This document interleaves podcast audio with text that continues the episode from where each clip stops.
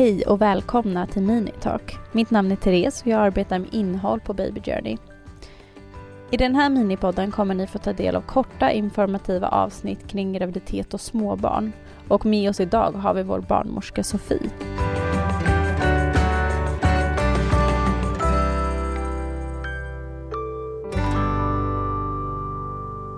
Graviditetsillamående är något som många oroar sig över. Man kan nästan säga att det för många är det tydligaste signalementet på att man är gravid. I dagens avsnitt kommer vi därför att prata om graviditetsillamående. Varför drabbas en del? De flesta drabbas i början av graviditeten. De brukar sedan bli av med sina besvär runt vecka 20 senast.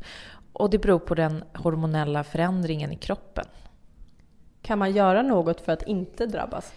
Nej, inget för att inte drabbas, men man kan dra ner på tempot och vila. Går det alltid över? Ja, för de flesta absolut senast i vecka 20.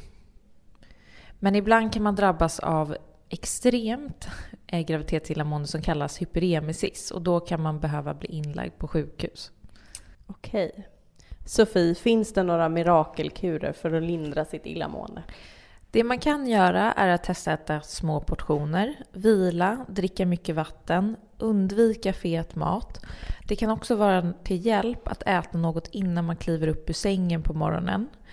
Är man väldigt illamående kan man också prata med sin barnmorska på mödravården för det finns vissa läkemedel man kan ta mot illamående.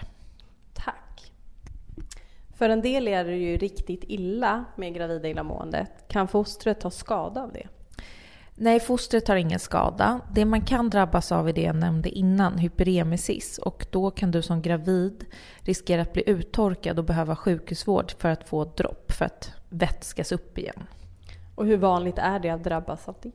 Det är ovanligt. Tack. Tack för att du har valt att lyssna på Minitalk med oss.